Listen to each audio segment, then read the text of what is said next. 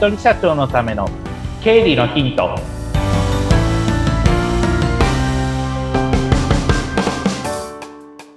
皆さんこんにちは。経済実践塾株式会社の池田孝之です。こんにちは。インタビュアーの水野美子です。さあ毎回池田さんからはたくさんのことを教えていただいていて今日もしっかりと学びたいと思いますがありがとうございます。どんなお話になりますか？はい。前回の話から引き続いて、お金が足りないとき皆さんどうしてますかっていう続きを、えー、今日は話したいと思います。はい。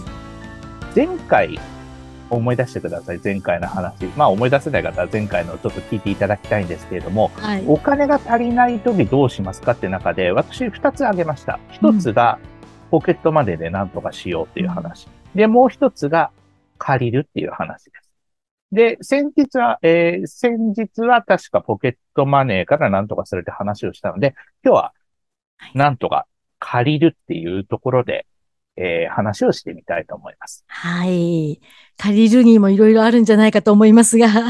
そうですね。おっしゃる通り。うん、借りるってなった時に、じゃあ皆さん、はい、聞いてる皆さん質問ですけど、どっから借ります？っていうのが、まず最初のクエスチョンです。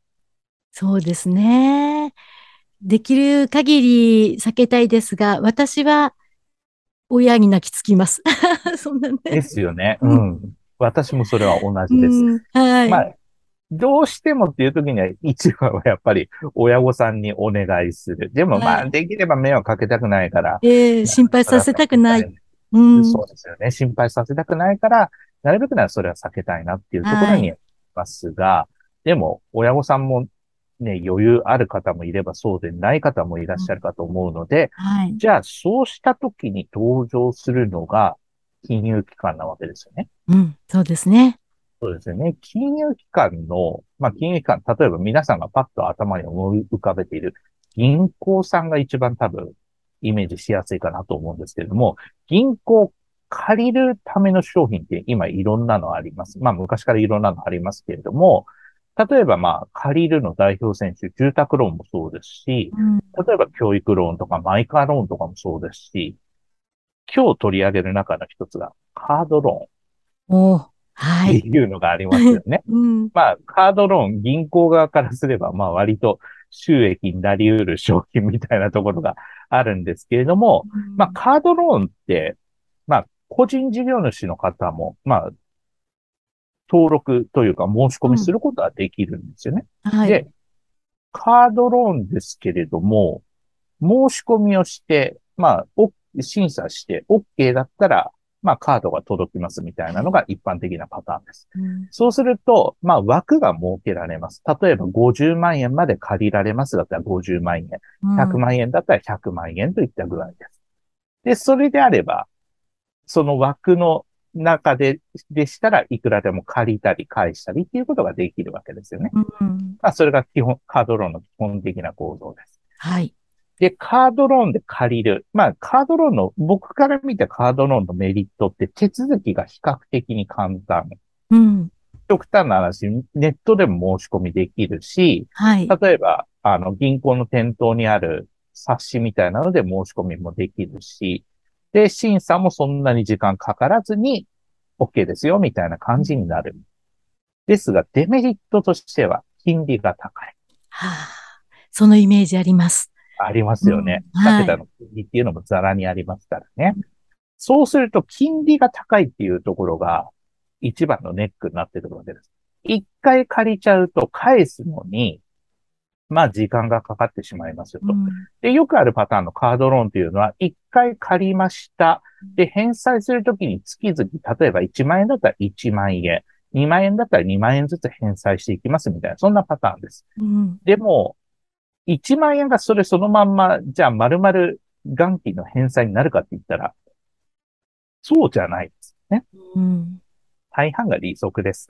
はい、あの、仮にカードローン借りてる方いらっしゃったら、一回明細っていうのを見てみてください。あの、その明細って何かというと、今借りてる残高がいくらあって、毎月いくらずつ返済していて、その返済の中身ですね。元金がいくらで利息がいくらっていうのがあるので、それを見てみてください。あの、結構金利が高いと、某ネットバンキングとかだと、返済がまあ、例えば月8000円なんですけど、ほとんどが利息です。元金が1000円ぐらいで、利息が7000円でみたいな。そんなにですか？こんな感じ。のものも中にはあったりします。なので、元金と利息の返済のそのバランスっていうのも見なきゃいけないですし、うん、まあ、借りてる以上は返さなきゃいけないその利息の負担っていうのもとっても重たいです、カードローンの場合。なので、資金が足りないってなった時に安直にカードローン手出す人いますけれども、返済っていうことまで意識した時に、短期的に返せるタイミングが、全額返せるタイミングがあるんだったら、まあ、緊急避難的にやる分にはいいですけれども、うん、長期的にやるのには私はそぐわないと思います。できれば避けたいところです。利息の負担が重たいから。はい。なので、うん、そういった負担を、まあ、減らせるようにするために、ちゃんと、まあ、あの、月々の返済額っていうのも意識してもらいたいんですが、はい。ですがと言ったのは、できれば借りないのが一番いいですよねっていうのが本筋です。はい、あの、うん、お金が足んなくなった時のチョイスとしては、カードローンは、まあ、ほぼ一番最後ができれば使いたくない選択肢。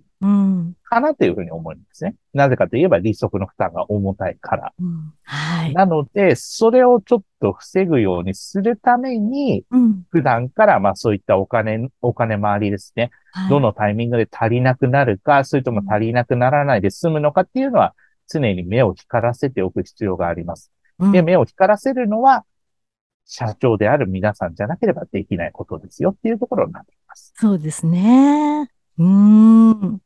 そうすると、やっぱりカードローンの返済っていう負担がやっぱり重たいですから、すぐ作れるっていうところはメリットとしてはありますけれども、それで、まあ、一番最悪なのは、こっちの銀行の返済が足んなくなった、あの、返済がうまくいかなくなったから別のカードローン借りようとか、で、また別のカードローン借りようって、もう自転車操業の状態になって気がついたら借金が数百万になっちゃったなんていうこともやっぱりありますので、そういったことのないようにするためには、常に、まあ、資金繰りっていうところは社長としても意識して、これはまた後の方で、あの、ちょっと話しようかなと思ってる、別の回で話しようかなと思ってるんですが、はいうん、そういったことはできる限り使わないようにして、うん普段のやりくりっていうのを意識していただけるといいかなっていうのを感じてます。